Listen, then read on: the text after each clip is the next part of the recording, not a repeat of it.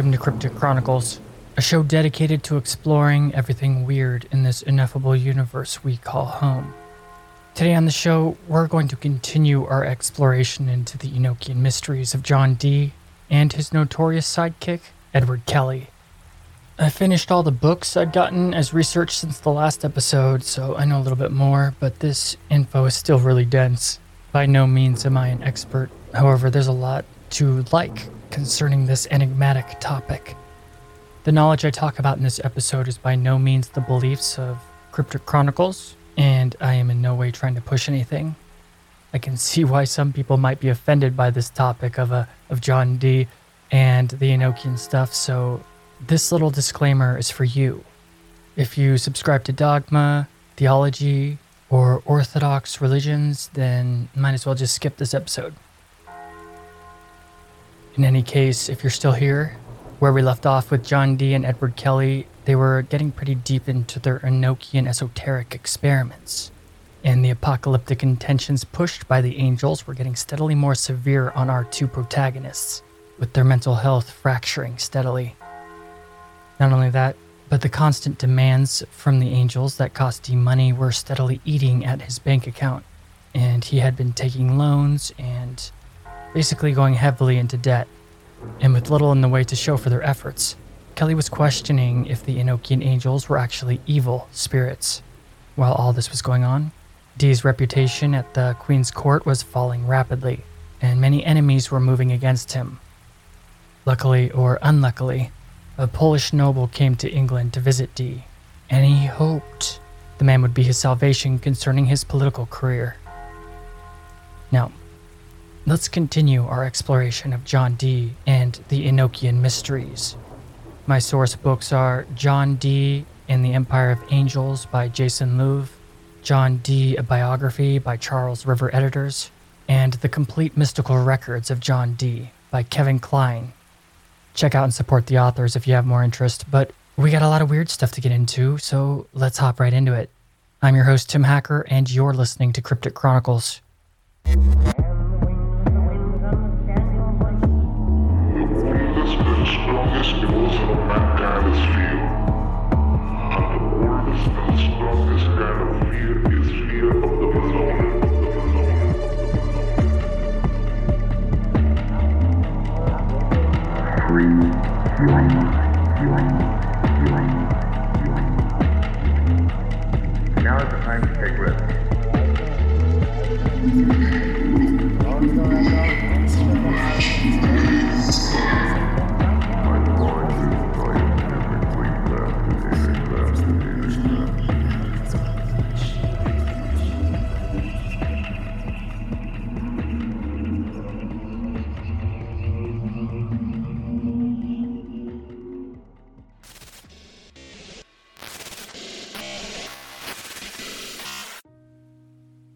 Where we left off.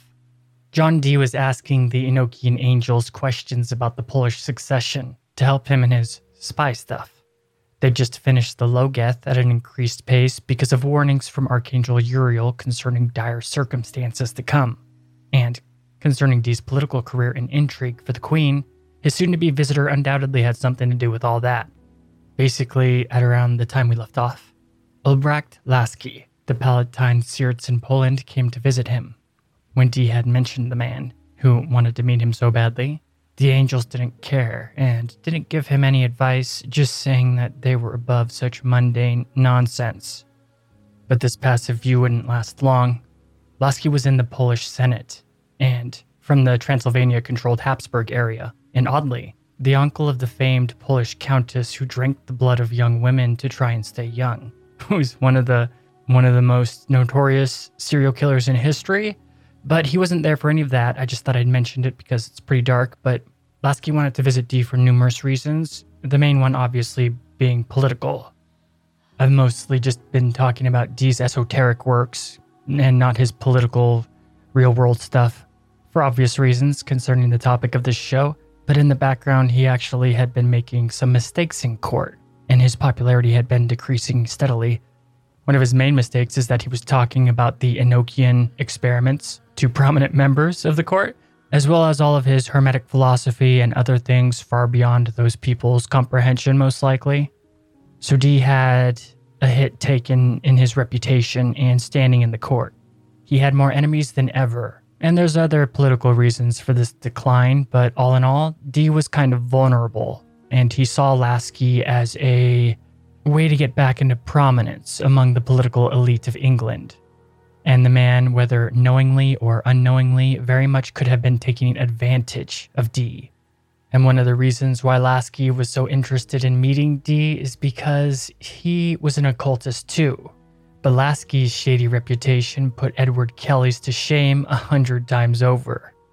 Though he was at first welcomed to England, Lasky was mostly hated across all the political board from Ivan the Terrible to Wallachia to Poland to Austria, and you name it, he was hated. So it was only a matter of time before his true nature was revealed. And when it was time for the tables to turn on him, he'd take Dee with him on accident. But Queen Elizabeth would hook him up pretty solid and even hooked up Dee and Kelly too, and the two even got a ship to travel to the continent this all most likely had to do with Dee's day job, or one of his day jobs, I mean, because he was a spy master. It's easy to just forget that John Dee was 007 and the evidence behind a lot of what was going on with Lasky's activities. Um, and the journey to continental Europe is uh, redacted from history. America's own NSA has categorized these activities here as classified in a modern sense when talking on the subject. And since Dee was a spy, all in all, there's probably a lot of misinformation surrounding him, and a lot just straight up remains unknown. It is kind of funny, though, how so many occultists in history make excellent spies, including allegedly the notorious Aleister Crowley. But there's literally a tons and tons. In any case, my point is just that there's a lot of stuff going on behind the scenes at this point in time. And what Dee is up to isn't very clear. I mean, he could have been spying for Queen Elizabeth the entire time he was kind of like quote unquote exiled from Britain and traveling in Europe. But I got to backpedal a little bit, getting ahead of myself. So when he first came to visit John Dee, Lasky actually stayed with him for a while at his home. And Lasky, being an occultist, was instantly into all the weird stuff that Kelly and Dee were up to and asked if he could join in. He wanted to know his fortunes to come. When Dee and Kelly asked the angels, they said that far journeys lay ahead. But they also told them a bunch of like delusions of grandeur type stuff concerning Lasky and a possible future where he could unite all the religions into one super religion which, as I said in the first part on Dee, the angels were all about. And next came some bizarre conjurations over an extended period of time that seemed to contradict or be blatantly false upon hindsight. The angels themselves admitted that they could make mistakes and were not perfect beings. Because once a new angel showed up and began giving them the Loagaeth to decipher once more, they got kind of confused. It was slightly different though, However, it still confused the two because they had already spent so much time deciphering the first one they'd got. Apparently, it was the perfected version, and it was uh, one of a handful of Enochian deciphers to come that would be translated more than once. Metaphorically, a draft form and then a final draft of the Enochian. Also, the angels claimed that Lasky would not only unify all religions, but also he would become king Another thing that objectively never came true. The angels also talked more and more about the end times approaching and that hell would be set loose and whatnot. But all that really came to pass was the increasing stress on Dee and Kelly. It also didn't help that Kelly's brother visited them and told Kelly there was a warrant out for his arrest concerning coin fraud. Those who had been after him had apparently began to catch up and get closer and closer to him, which pretty much freaked him out and Kelly's wife, which I'm sure you'll remember in last episode that he never wanted to marry in the first place. She took off, almost immediately saying he didn't care because he hated her, which is pretty douchey. But spirits that Kelly had conjured told him that if he was caught, he'd be hung. And if he left with Lasky, he'd be beheaded. And if he stayed with Dee, then Dee would break his promises. so things weren't looking pretty good for Kelly at the time. But he was pretty much convinced it was time to leave, and he departed much to Dee's sadness. However, he returned just three hours later, and they got right back to conjuring the angels, to which they worked on dispelling evil spirits supposedly in Kelly's body that were causing him to make such bad decisions. But things were going to get harder and harder for the two men from this point on. Lasky falling from grace across Europe and the English politics beginning to do a 180 on him. Dee's association with Lasky being the last nail in the coffin of his political career, with it all getting so bad that John Dee's court enemies planned to raid his house on charges of treason as soon as Lasky left England. And worst of all, the Queen, too, was beginning to put her own political health before her fondness of Dee, and was thus pushing him further and further away from association with her. At this point, he was getting pretty broke, so it looked like there was little for him to do other than his self imposed angelic path of the Enochian conversations. There was a period of time that we don't know what Dee was up to because of destroyed historical documents, but he falls back into history when creating a retinue to leave England and go to Europe. Dee was most likely very aware of the court turning against him and what would happen to him if he stayed. So he put his faith into the angels and took his family to Poland with Lasky. The angels were still saying that he would be the one to unite the religions and other high praises, but they'd have a challenge to their paradigm soon enough. During their journey, a spirit came to Dee and Kelly in their rituals that had some stuff to say that they didn't want to hear. It told them that many of the quote angels that they've been talking to and sworn covenants with are angels who don't dwell in heaven. Which, I mean, can only mean one thing, right? But it also told them that Lasky would fall, and that they had been led and were being led to ruin. It said that even great men of God like St. Anthony of Egypt had been led astray in this fashion, and they could always remember their own knowledge. It told them that they would be made laughing stocks and abandoned by their friends in the world. And this is relevant because the curses on Dee and Kelly's names remain strong even to the modern age. Back in England at John Dee's home, it was being ransacked by creditors and his political enemies, and his beloved library was being utterly desecrated. But their time in Poland was chaotic too because Dee and his wife were fighting he noted being jealous of Kelly in his diary, and there was all around a lot of tension close to a breaking point in their little entourage. Continuing their scrying sessions, a new entity came to them claiming to be a spirit of wisdom, calling himself Nalvage. This angel would play a pretty significant role in the scrying sessions from this point on. It warned of evil spirits working to interfere with their work, but that the kingdom of darkness would be destroyed the angel revealed to them hidden secrets within the Liber Loagaeth they'd channeled from previous sessions. In it, the Kabbalah of nature would be shown, preparing for the second coming of Christ on earth. Then, all of a sudden, Kelly was struck with a horrific vision of John Dee's home in England being attacked by a mob. His wife was violated, and her face smashed in. The maid was dragged off half dead, and Dee himself was seen running through fields being chased by men with torches and his books all burning. And all this while evil spirits looked on, laughing and mocking the tragedy. This was taken as what would happen if Edward Kelly and John Dee had not left England when they did. And this all horrified Dee, making him consumed in fear. He fell to his knees and begged Christ for more divine protection. But then another new spirit appeared, a young female spirit. She blatantly lied to Dee and Kelly, saying that everything at his home was fine and the Queen missed him and everything was okay. However, just as I said earlier, his house was raided and this vision was probably somewhat accurate. And like one third of his books were already gone, and not to mention also that his enemies at court were very much after him on accounts of treason.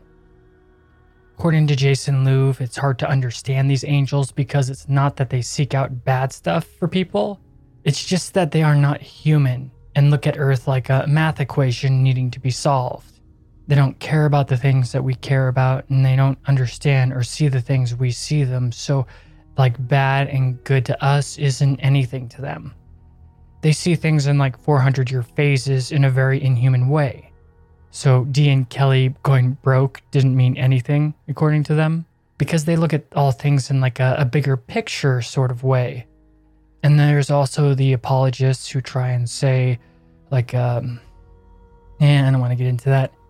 But pretty much the way that Jason Louv sums it up is that they're just basically alien to us, and we should not ever expect them to see things the way we see them.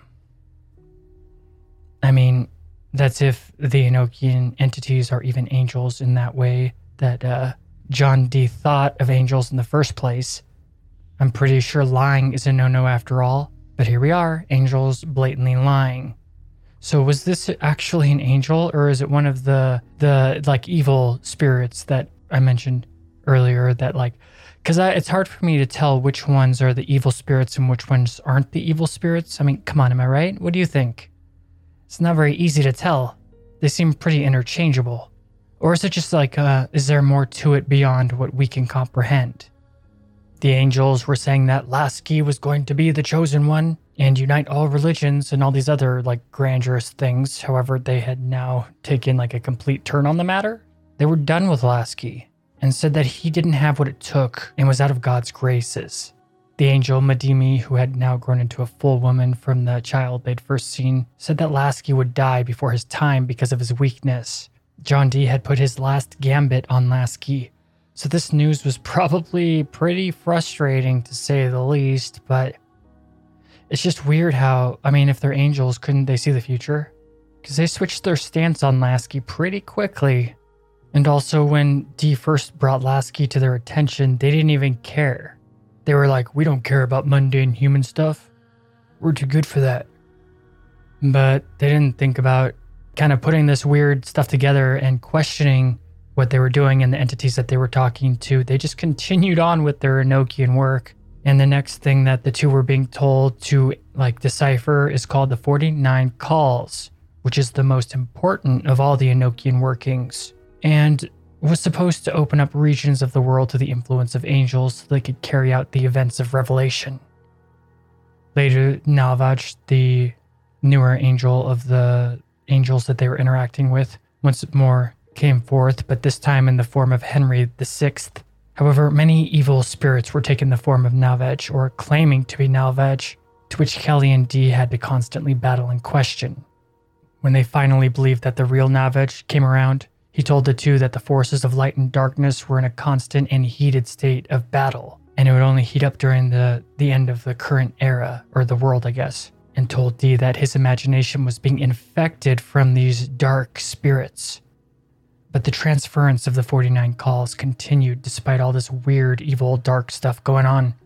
I know I said this in the last episode, but all of this stuff really reminds me of the first half of the show Supernatural, or like the first five seasons. Anyway, the angels promised that they'd give countless understanding of secrets that were to Dee and Kelly like children unable to understand the world around them. They were given to Kelly backward, which once again leads to evidence of the Enochian language being probable to be like a real language because Kelly was not a linguist and no one could have done what he did, much less backward. Looking outside of this narrative, could this language have been some language from the collective unconscious? I mean, if we look at this from a Jungian perspective, the language could be analogous to an ancestral memory or something. I don't know, though, I'm just thinking. But not long after they began work on the 49 calls, the angels started to say they did not want to work with Kelly anymore unless he stopped interacting with evil spirits, which. this was strange and surprised Dee. But apparently, Kelly had been doing all kinds of conjurations on the side without Dee knowing. I guess he had been using other grimoires and doing other things besides the Enochian conjuring that he was all about with Dee and whatnot. But being called out for this really pissed him off, and he once again began telling Dee that the entities were deceivers and that we should burn all their work and denounce them. He said that in the two years that they'd been working their asses off with the angels, they'd gained nothing practical and only had misfortune and lost things. Kelly said that he'd burn all their work if he could, and that he would do no more scrying ever again. Two days later, he was scrying again. And immediately, Kelly was given a stern message from none other than the Archangel Gabriel. The Archangel said, Were not all things possible with God? The angel asked Kelly. It said that all actions were of God and all would be delivered. And not very convinced, Kelly apathetically asked, By next August? And the angel replied, What if it were a hundred Augusts? Which probably wasn't what Kelly wanted to hear. But for the first time, the two actually got some true revelations in the story of the fall from paradise, like the Garden of Eden story, but from the angel's perspective. I'll be honest though, I don't really understand it and I don't want to attempt to explain it. But if I do understand any of it in like any small degree, it seems like an like a like an evolution of consciousness and not a material place. Like a spiritual realm, not physical bodies, physical garden kind of a thing, with like spheres of consciousness. And the reason why humans fell was because the the spheres were See, I shouldn't have tried to explain it. So I'm just going to move on. But like usual, there's also a lot of things that are just plain wrong, the angels say. Gabriel claims that Hebrew was the first language after the fall, with Enochian being the original language before the fall. But objectively, I mean, factual, objective fact history states that Hebrew was far from the first language. In fact, the civilizations in the Near East were ancient before the Hebrews were ever a thing. Even the Sumerians of Mesopotamia, which are considered the first accepted civilization in mainstream archaeology, are also not the first civilization. Göbekli Tepe and other beyond ancient structures would suggest that we actually know very little concerning our own race history, and things are not what they seem. And a lot of the old Old Testament stuff, they're actually found in the older civilizations and myths around the area of the ancient world, specifically the Canaanites. But basically, all of the ancient civilizations have a little bit inside of the Hebrew myth from the Bible. It's really just kind of like an amalgamation of everything that came before. Granted, that a lot of this knowledge that I'm talking about right now is purely from the 20th century and there's no way that Dee or anybody in the past would have any idea what I'm talking about. Even the Sumerians weren't widely recognized until the 60s, until after the 60s. But none of that takes away the value of the Hebrews in the slightest. So don't get me wrong, I'm not trying to delegitimize anything. If you want to think that all of that is just a trick from Satan or a test, then that's just fine in my perspective, actually, this these revelations from the 20th century it makes the Abrahamic religions universal in their spiritual beliefs to a degree. If you get what I'm saying, it makes that that's why to the people who are into spiritual stuff, even if they don't believe in the Bible, they know the Bible is extremely powerful in a spiritual manner. And a lot of that comes from just it's it's loaded with universal spiritual truths and teaching of the ages so to me, it makes it even more credible. Moreover, that means that we can't really judge Dear Kelly because they were working with uh, information and the reality tunnels of the time. I have a deep reverence for all spiritual beliefs and religions, so I'm in no way trying to delegitimize any of them. And I'm just, you know me, I'm not, I'm non-dogmatic. I don't think God is a Jew. I don't think God is Christian. I don't think God is Muslim. I don't think God is any denomination. And I think the divine is channeled through all spiritual traditions. But that's just me, in my own opinion and point of view. To me, the idea of God is more like the Tao from Taoism. Think about it like the Force from Star Wars, after all, George Lucas was heavily influenced by the Tao and Hermeticism in his creation of the Force for that franchise. And reality is a perception in mind, and all civilizations have lived in different worlds through different perspectives. But then again, these Enochian angels could have also been interacting with Dee and Kelly through a filter in a way that they could understand from their reality tunnel. And honestly, I don't know. I'm just blabbing some analyzation, so don't take my word for anything.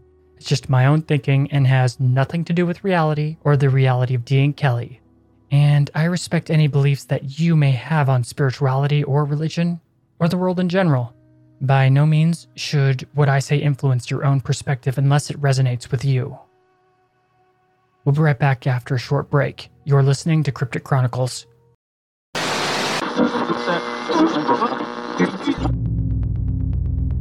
Do you like food? Do you not like going places? Do you like staying home and having food brought to you? Well, you're in luck, because a thing called Blue Apron exists. With multiple pricing, there's a way to get the gourmet delicious meals under any budget. And it's totally worth it. Cryptic Chronicles would not promote Blue Apron unless it knew how good it is for you. With all the junk and everything these days, the majority of people sustain themselves on poison and don't even know it. A healthy spirit, mind, and body requires a healthy lifestyle, and the ability to take care of yourself, and feed your body all the nutrients it needs to function at its best in our highly demanding lives. You get to choose your own meals. The chef designed recipes include balanced Mediterranean delicacies, quick one pan dinners, and top rated customer favorites. Unpack your home delivered box with enthusiasm because there's a guarantee on freshness and the highest quality of all Blue Apron products and ingredients. Create magic following our step by step instructions. You'll experience the magic of cooking recipes that the master Blue Apron chefs created with your family's tastes in mind. With step by step instructions, so you never miss a beat and have to get frustrated about making the meal. I know I do that. At least, when I'm not eating a delicious Blue Apron meal that is. Responsibly sourced, quality ingredients like fresh produce, sustainable seafood, and exclusive spice blends means you're going to have a meal that's top tier over the common fast food garbage most people eat. And Blue Apron cares about the environment, which is another reason I love them so much. With recyclable ice packs and packaging to ensure your ingredients stay fresh until you're home and ready and easily disposable for the health of Mother Earth. Do yourself a favor, and take care of your body and mind the way nature intended it, with a healthy meal that's also gloriously delicious. With Blue Apron, the yummy goodness is dropped off right to your very doorstep. So if you like food, and you like not going places, then why not try Blue Apron, and give your mind a rest from going to crowded grocery stores, and writing a list of stuff to get, only to forget half.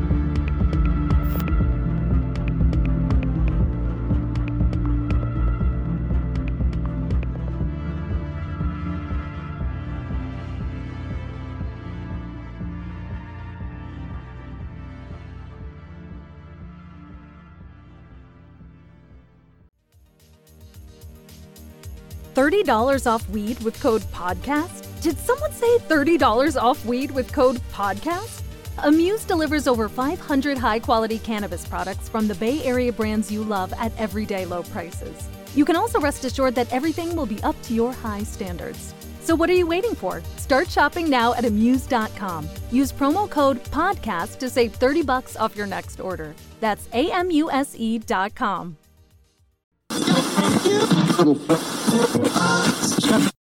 As the work of the calls continued, not only Kelly but Dee too were given a series of profound visions. They were pretty crazy and psychedelic apocalyptic visions too, with uh, lots of symbolism thrown in foreshadowing the apocalypse. Kelly said that they should just burn all their work because it kind of freaked him out. They should just burn it all. But Dee obviously would not allow it, and Kelly would continuously be chastised by the angels, as we're used to hearing about by now. But despite Kelly's rebelliousness, he would have kind of a an epiphany. They would they would well they both had like a divine epiphany during their their work on the Aethers. And the angels really affected them with love and purification and opening their subconscious filters to the point that both men broke down crying and had, I guess, what we'd call an identity crisis. Kelly had been using grimoire magic on the side the entire time he'd been with Dee, and he'd been summoning things that kind of went against what Dee was all about. Oddly, Kelly seemed to trust these other entities more than the angels that he conjured with Dee, though, as stated earlier, Dee already knew about this to an extent, though not to the degree that was pretty substantial. However, Dee was completely convinced of Kelly's sincerity, and so were the angels, apparently. It is kind of interesting to note, though, the information that Kelly was given in his side dealings. The other entities told him the following that Jesus was not God, that no prayer ought be made to Jesus, that there is no sin, that a man's soul doth go from one body to another child's quickening or animation, reincarnation, that as many men and women as are now have always been. That is, so many human bodies and human souls, neither more nor less as are now, have always been. That the generation of mankind from Adam and Eve is not a history, but a writing which hath another sense.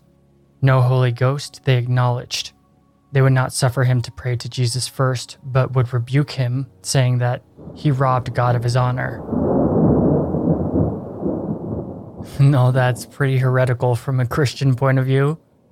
But just were what were these other entities that Kelly was conjuring? Because there's like a consistent theme of entities interacting with each other at the same time, contradicting one another while interacting with Kelly and Dee, so it's pretty confusing. Um, uh, I believe in June 1588, Kelly had a vision laying in bed that would be crucial to the further progress of the angel's system of magic, a ritual that would become very popular among occultists down the line, called the Four Watchtowers. An angel covered in feathers patted him on the head and filled him with vigilance. The vision showed four castles in an even distance forming a symmetrical cross with angels that came from each castle in the direction towards the center. This was later called the vision of the golden talisman, because the image would later be adapted into talismans. A new angel that manifested in their conjurations told them that these castles were the stations of the four angels of the earth. The angels of the Aethers came from the watchtowers, who were obedient to the will of men and by the use of which they would subvert whole countries without armies. Now, this was very exciting to Kelly and Dee because it was actually like something practical. Dee and Kelly thought that they actually got something that could help them in their mission in a practical sense. The Enochian entities wanted the angels of the Aethers to be used in that manner, and they were being told to use them for the glory of God, these mighty angels subservient to the wills of men. it seemed through the Aethers, Dee could bring his new world order, his British Empire, the apocalypse itself, finally into fruition in the material world. And thus, they had the Aethers and the Enochian tablets, which esotericists still use to this day. It took a lot of work, but they had the Great Table, as they called it. And after they completed the table, their whole entourage, wherever they traveled, was subject to a bunch of really weird supernatural phenomena. Gotta keep in mind that they're on the continent now, not in England.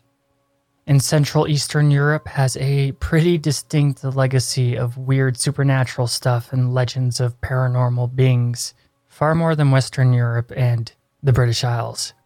Well, not really, but just just different. You know what I mean?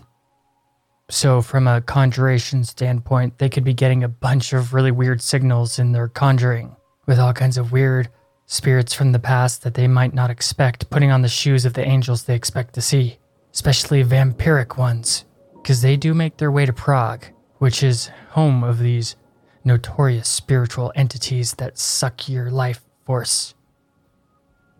Okay, I'm being ridiculous, but remember, we're looking at this from their point of view. So let's just put ourselves in their shoes. All these spirits to them are real. Whether you believe in the supernatural or not, this was all very real to them. And where they were currently located had a ton of, I mean, it has a ton of lore concerning all kinds of weird entities, but the vampire lore in Eastern Europe, Central Eastern Europe, is pretty awesome. I was just indulging the some information regarding the origins of vampires couldn't help but just throw that in there for no reason at all. So just ignore I said that.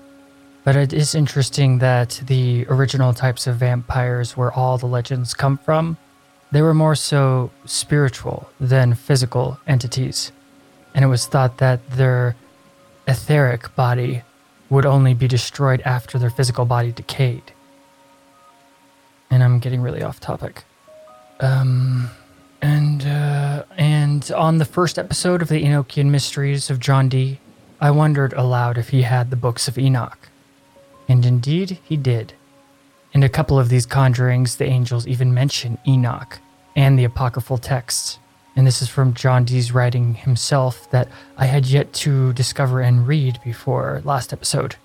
The angels even told Kelly and Dee that Enoch got the same knowledge from the angels and made his own Enochian tablets. But the angels also said that even Enoch himself was only getting a small dabble compared to what was being given to Kelly and Dee. However, the angels also chastised the men about their faith, saying that Enoch had a hundred times the faith that they had. But they're also very vague in how reality itself is different compared to Enoch. Enoch was pre-Diluvian after all. Pre-Diluvian meaning before the Great Flood, found in all ancient civilizations across the planet. Mythologically, I mean. And Dee himself had changed in many ways because he was now kind of showing interest in conjuring these evil spirits like Kelly was, or Kelly used to be, I guess, which displeased the angels, obviously, but which, I don't know, it's hard for me to tell which ones are the good ones and which are the bad ones. And Dee was slipping on the faith side in more ways than one, it seemed. The English translation of the 19th Call of the Aether gave Dee some pretty dark vibes. That's probably because it was a curse on humanity which very much reminds me of the cursed undead humans from the Dark Souls franchise. When Dee asked the angels, they said that indeed God had cursed the earth and humans. They were saying that this world is a prison prepared for us, which was pretty dark. They said that keepers, watchmen, and princes were placed over humanity according to the years, months, and days. But Kelly and Dee were also told that they would never understand all these mysteries that had been given to them and not to try to judge them. But what I want to know is if we're looking at all this from the perspective of Kelly and Dee, how can we possibly tell the difference when they're talking about the good spirits and the bad spirits during all of this? Because it seems like they're constantly interchanging. And Dee and Kelly seem like they're kind of naive and easy to manipulate, especially with their old worldly view of things. But that's a very subjective thing. Just for that I just said, it's there's no relevance on that in the big picture. Moving on, the angels then told Kelly and Dee to seek out the court of Rudolf II in Prague, the Holy Roman Empire. But instead of being the engineers of the apocalypse, they were now somewhat taking on the role of prophet. Dee thought that the instructions to go to Prague could be suicidal, but Rudolph was actually pretty tolerant and in the center of things concerning the heated Cold War between Protestants and Catholics in Europe. Like I said earlier, the angels wanted to create a super religion of a universal nature that united all pagan traditions, uh, Abrahamic religions, and especially heal the schism between the Protestants and Catholics and the Orthodox. They were told that this would all help prepare in soul harvesting for the end of days which sounds pretty malevolent, and they were told that they would be highly rewarded if they were successful. In essence, the angels wanted to spread a new religion dictated from them to Dee that was universal in nature and basically reassemble the broken pieces of the world. Through the work that Dee had already completed in the foundation of the British Empire, the angels would unite the globe and bring all humanity under one banner. And the number one priority of the angels to further these goals was the fall of the Ottoman Empire, to which Rudolf II was also very keen on coming to pass as well. Rudolf would be remembered as an incredibly tolerant ruler. He allowed all religions and worldviews, as well as an early champion of what we'd eventually call science. However, luckily to and Kelly, Rudolf II was also a devout occultist and the two didn't have to wait very long before being granted an audience with the Emperor. But the Emperor didn't really buy what Dee was selling, and despite believing he was destined to destroy the Ottomans, Rudolf II did not care for the apocalyptic rhetoric and did not trust Dee's supposed conversations with angels. And the angels were not cool with that, saying that Rudolf was to be destroyed for refusing Dee's message Uriel concocted a plan that would revolve around the Philosopher's Stone and luring Rudolph II and the court to their doom. But everything that could have gone wrong did.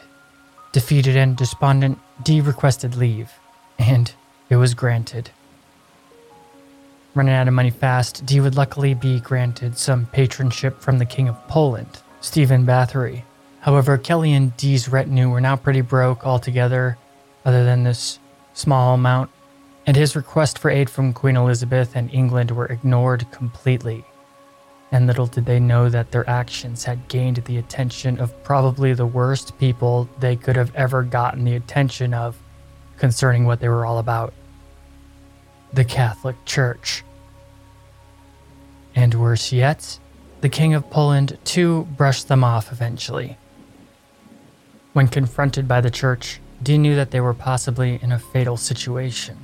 A papal agent basically forced a meeting, and while Dee was smart and tactical, Kelly said the stupidest stuff he possibly could have.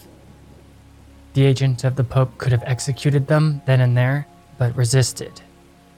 Later, Kelly and Dee were harassed to confess to the crime of making direct communication with angels of their own accord and smelling where the wind was blowing. And to the utter dismay of both Kelly and Dee, the angels commanded them to burn all the writings that they'd made during the Enochian rituals during the entire angelic conversations. And they did it too. They burned everything but a bit of Liber Loagaeth. All that work, dedication, and constant pain gone. However, they were instructed to go along with all this by the angels themselves, and they told Dee and Kelly that nothing would be lost and to have faith. A dreadful spirit was said to have appeared on the fire as they burned all the books. But by telling them to burn it, the angels probably did save the lives of the two men. Because the Catholic Church does not mess around when it comes to heretics. And on continental Europe, they didn't have even half the protection that they had back in England. They very much just narrowly avoided being burned at the stake, most likely. The angelic conversations could have also fallen into the hands of the enemy and they could have died which would have been even worse because then it would just be forgotten in some Vatican archive for forever, never to be seen by anyone ever again. But by destroying their work, they were essentially saving their work from being erased from history paradoxically. Later, an apparition showed Kelly the lost text under an almond tree. Somehow, they just manifested. All the books that they'd burned were there in full. The Liber Loagaeth, the 48 Calls, the 48 Calls Angelica, Liber Scientia, and the Aethers. It was all, everything was there. It was a miracle.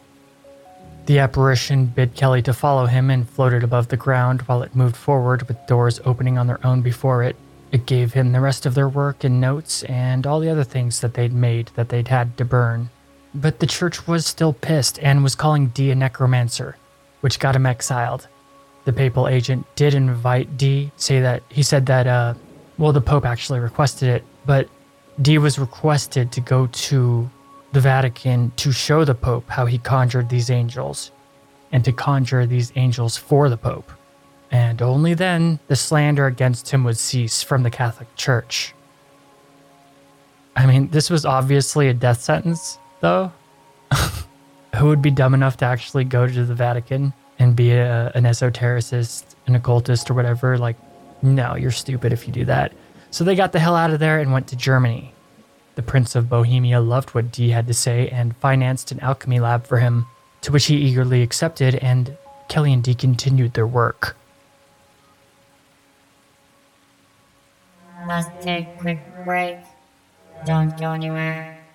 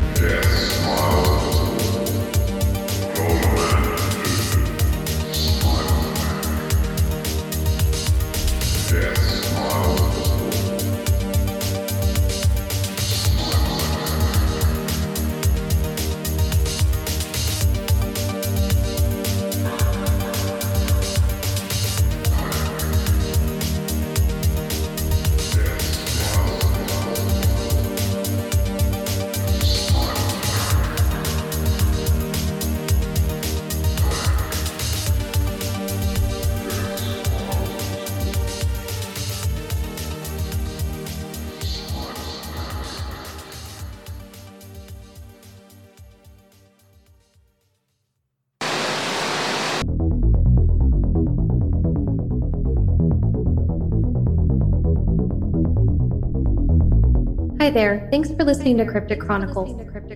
The show is sponsored by Blubrry, and if you're interested in starting your own podcast, use our link. We'll even give your podcast a shout out. Go to crypticchroniclespodcast.com and click on the Blubrry link on the homepage. By doing so, you'll be helping the show. Blubrry is optimized for iTunes as well as all podcast hubs.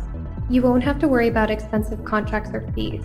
In fact, you won't have to leave your own website. You'll have your own RSS feed and no third party sites. Try it for a month free by going through Cryptic Chronicles. Also, if you're a fan of cryptic content, please support the show on Patreon. By giving just $1 a month, you can really assist us in posting more content frequently. You'll also have access to bonus ad-free episodes of the show and the Discord channel. And the Discord channel. To keep up with all Cryptic Chronicles content, follow us on Twitter, Instagram, Tumblr, and of course Facebook. Give the Facebook page a like and join the Cryptic Chronicles group. We'd love to hear from you. Thanks for supporting the show, but most of all, thanks for listening. Most of all, thanks for listening.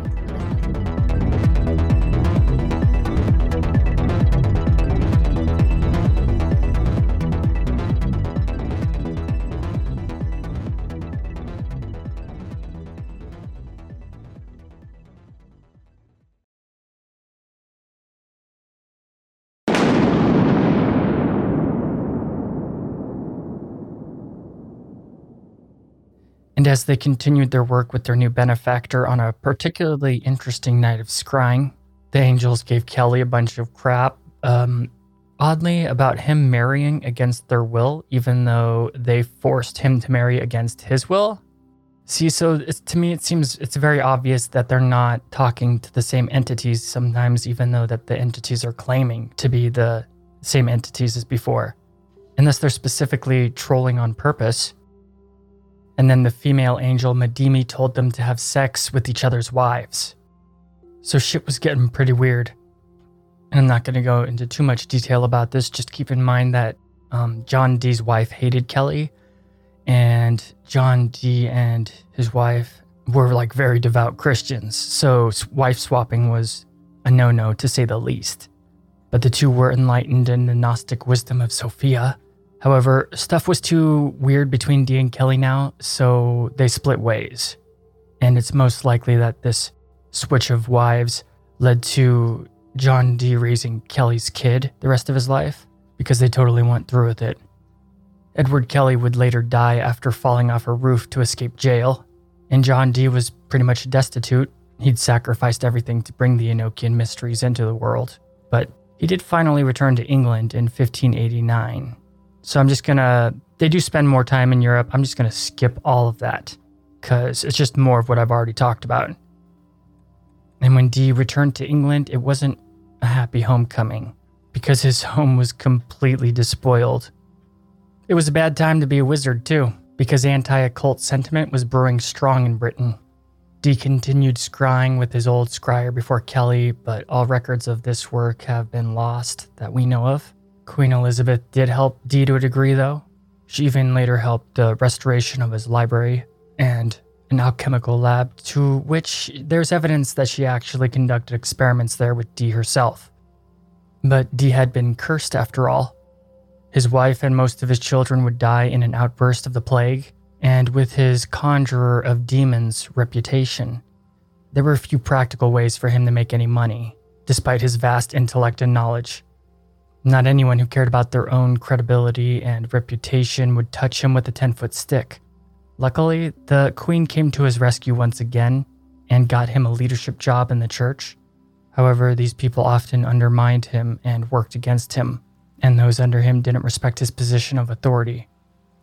And I know what you may be thinking basically, this ending is pretty anticlimactic concerning the larger than life story of John Dee, and no apocalyptic ending as Dee and Kelly had always thought it would climax in. In this way, Dee is kind of similar to H.P. Lovecraft and the Cthulhu mythos because nobody gave a crap about him when he was alive, all the way up until his untimely death. But after he died, he just, his work changed the world, changed the way that we see fiction and horror. To survive, Dee would have to sell what little remained of his library and all around lived the last part of his life in poverty and struggle, with people constantly after him because of his destroyed reputation. There were few who were aware of him that didn't slander him, and England had changed drastically since before his adventure to the continent with Kelly. The occult was not an acceptable thing anymore at all. Where esotericism was tolerated and even looked at with curiosity before, now it was considered evil and to be stamped out. And when Queen Elizabeth died, the king that took over after her detested Dee and all things esoteric which led to more persecution his way, because he needed more of that. John Dee would die in obscurity and depression, being taken care of by his remaining daughter. So, indeed, Dee seemed to have been cursed at some point in some way, at least according to some, based on this tragic last chapter of the life of such a monumentally influential mind. Yet, despite this dark end, Dee helped in creating a Hermetic renaissance across Europe and beyond. The man was a legend in his own times, and many wizard tropes you still see today are based on John Dee, and his influence would lead to the creation of rational science, which we all love, right? And I've gone into a lot of shadow history left out of mainstream history, but I'm also going to get esoteric and abstract concerning Dee and the overall revelation of his work in many weird ways, so bear with me. I want to give you an overarching view of his influence beyond like the mainstream herd stuff because the spiritual legacy that he left across the world is far more prominent than anything else. The work of John Dee and Edward Kelly has influenced the world so profoundly it's hard to comprehend.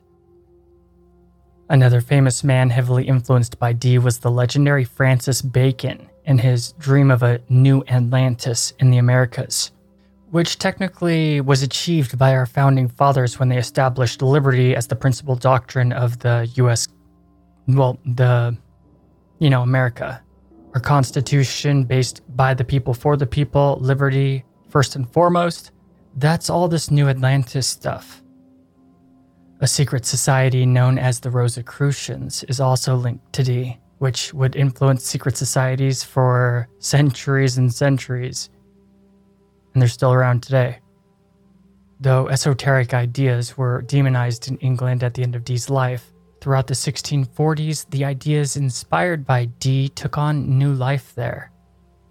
Some of the spirit diaries of John Dee ended up as the property of a man named Robert Cotton at an estate sale, the diaries were then published in 1659 and produced a whole new wave of fear mongering concerning devil worship and black magic. Luckily, society by then was much less superstitious, and it didn't cause book burning and whatnot. Uh, they were published by Meric Casaubon, and thanks to him, these records of the Enochian conversations survived history. However, it was presented as a warning and being led astray by the devil. But it didn't take long for occultists to make practical guides to contact them, such as Thomas Rudd, which would then go on to inspire countless occultists from that point forward, including our founding fathers, who were all Masons but one. Dun dun dun. There were also many documents that Dee hid out of fear of superstitious herd people burning his work, so it's probably a lot still yet to discover. One of the most famous accounts of someone finding Dee's lost diaries is uh, a London confectioner going by the name Mr. Jones, who discovered a hidden bottom in one of Dee's old chests. Sadly, an illiterate maid didn't know the value of the documents, and she would rip the pages out as kindling paper for the fireplace. That is until her actions were discovered and put a stop to with up to seven of the 28 spirit diaries being burned. Pretty tragic stuff. We have to keep in mind, too, that John Dee came up with the term British Empire and inspired much of what would lead to Britain's impressive legacy. And the first known reference to Freemasonry is in 1646 by none other than one of the men responsible for preserving Dee's legend. With him recounting being initiated into the secret society in his journal, however, there's even more evidence to suggest that Freemasons go back in one form or another, all the way back to existing in Cleopatra's times, and of course the Knights Templar connections. But the Freemasons most assuredly were inspired to act more openly by John Dee's legacy. Lots of people hate Freemasons, and conspiracy theorists have an insane amount of tall tales concerning them that have more in common with the with mustache twirling Saturday morning cartoon villains than anything objective. It's also pretty clear that Dee inspired many secret societies, like the Rosicrucians and other invisible orders, to become more active in the world. Dame Yates went even so far as to suggest that Dee inspired the Rosicrucian movement itself, and people do like to demonize these groups even now to the present times, but they're actually responsible for making a lot of ordinary people's lives way better than uh, just than constantly existing under the yoke of authoritarian monarchies and whatnot analogous to them. That's consistent throughout all human history.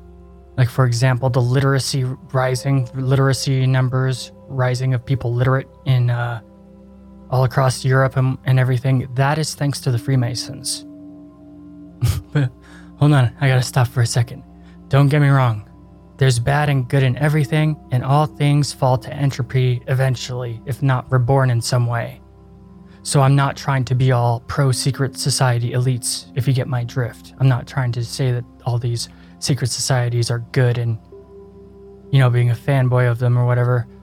I'm just saying that things are much more abstract and complicated than some more conspiracy minded people may think and they did battle the domination of the Roman Catholic Church, which allowed knowledge and understanding that led to science.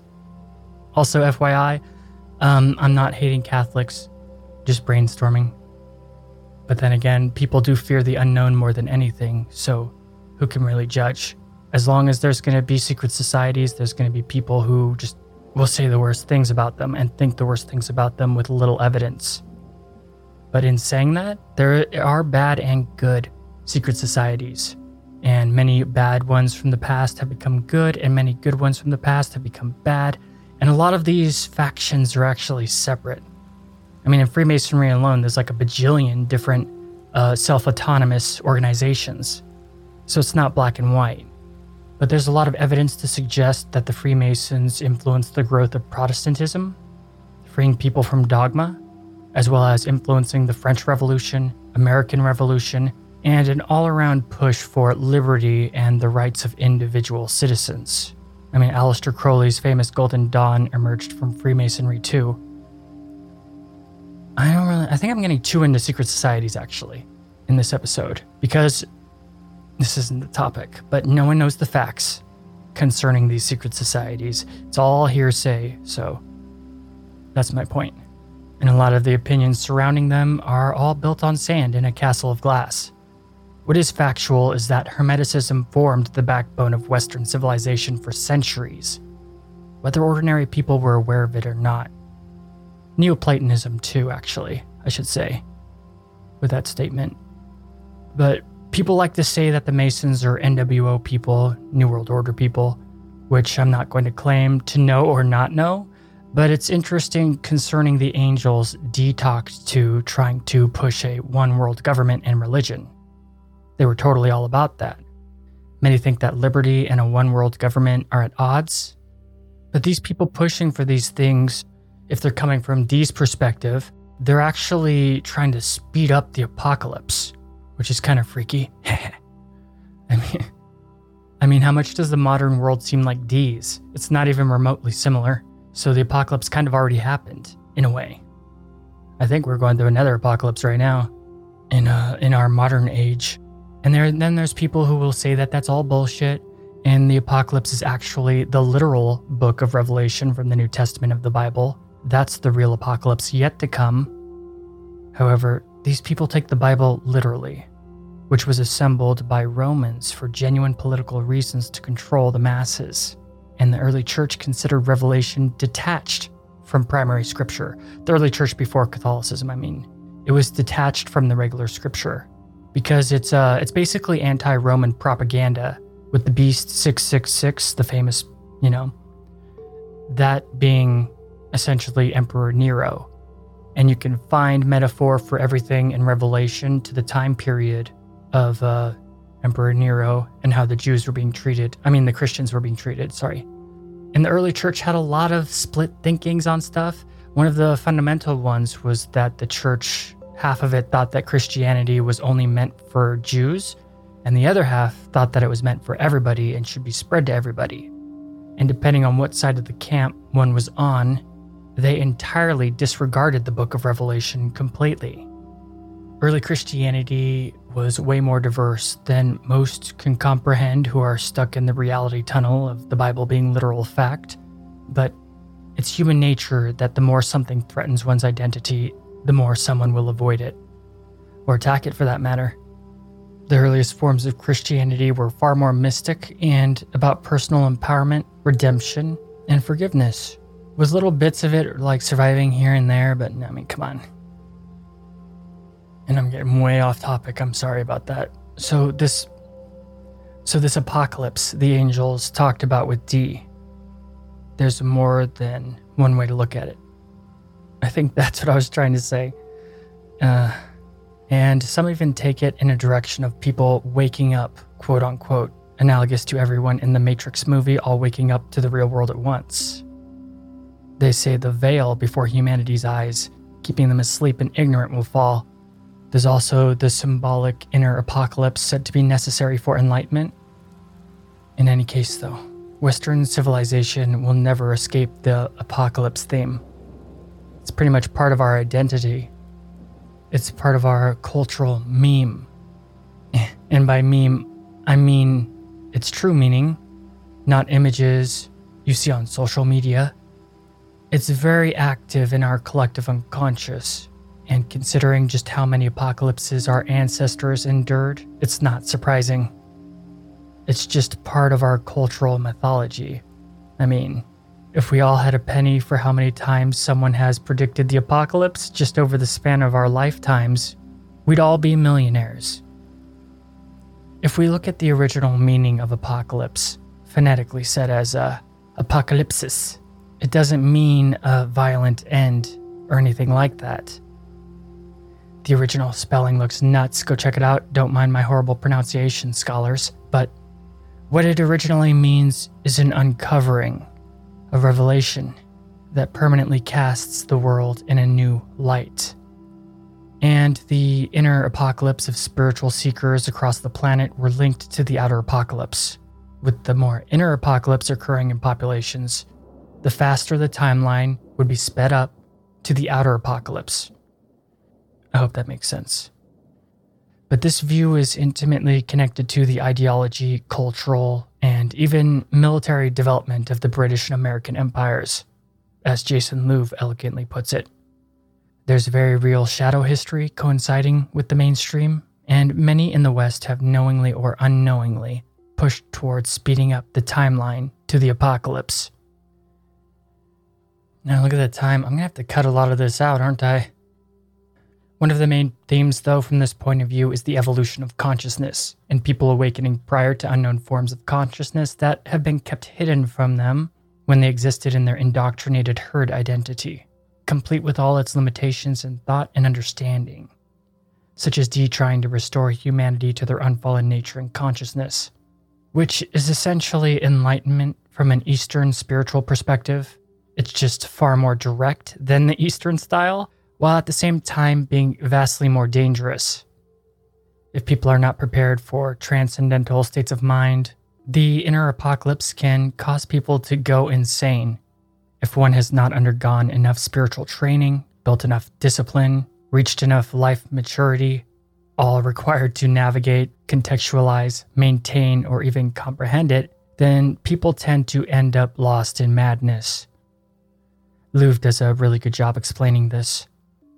And that's why if you look into it, there's many blowouts and people's lives falling apart concerning those who mess with these Enochian stuff. It's got a real danger to it for those unprepared for the inner apocalypse. And like I just said, though it's far faster, it's a faster path to enlightenment compared to the East, it's also far more perilous. It's not a process of becoming, but a process of undoing. And that's what John Dee was all about. The end goal of it all is said to be the realization that the experience of themselves is that there is no boundary between themselves and the universe, and that both have been falsely separated by the brain to process day to day life. And according to this paradigm, it is this that embodies our fallen nature and the consciousness that Dee was trying to bring back to humanity. An infinite universal intelligence, essentially. And humoring that this is true, then no wonder people who are unprepared go crazy. The Enochian mysteries make one conclude that the world is an illusion. It makes one realize that the world is not fallen and never was, and that humanity never even left the Garden of Eden at all. The phenomenal universe only exists for each individual as a perceptual trick created by the brain's processing of external sensory input, which is then represented by the nervous system itself. We at no time contact anything outside of our own sensory array, which is of necessity filtered through our own internal dialogue, ideologies, and past experiences, with even the mind itself being an illusion. Oddly, Neuroscience objectively backs this up to a degree on a secular level. We think that there's stuff outside us and we interact with it, but all we see and feel are hallucinations in our minds generated by electric impulses. In truth, no one has ever seen anything. No one has ever touched anything. It's all just in the mind. Our reality is entirely mental and only exists in the mind. I mentioned the fall, the getting kicked out of the Garden of Eden from the angel's perspective in the first episode that I told on Dee. And this is basically it. Just without all the spheres of Sephiroth and abstractly enigmatic, qabalistic stuff that no one understands. In essence, this is the culmination of the Enochian mysteries of John Dee. The end is the beginning, the beginning is the end.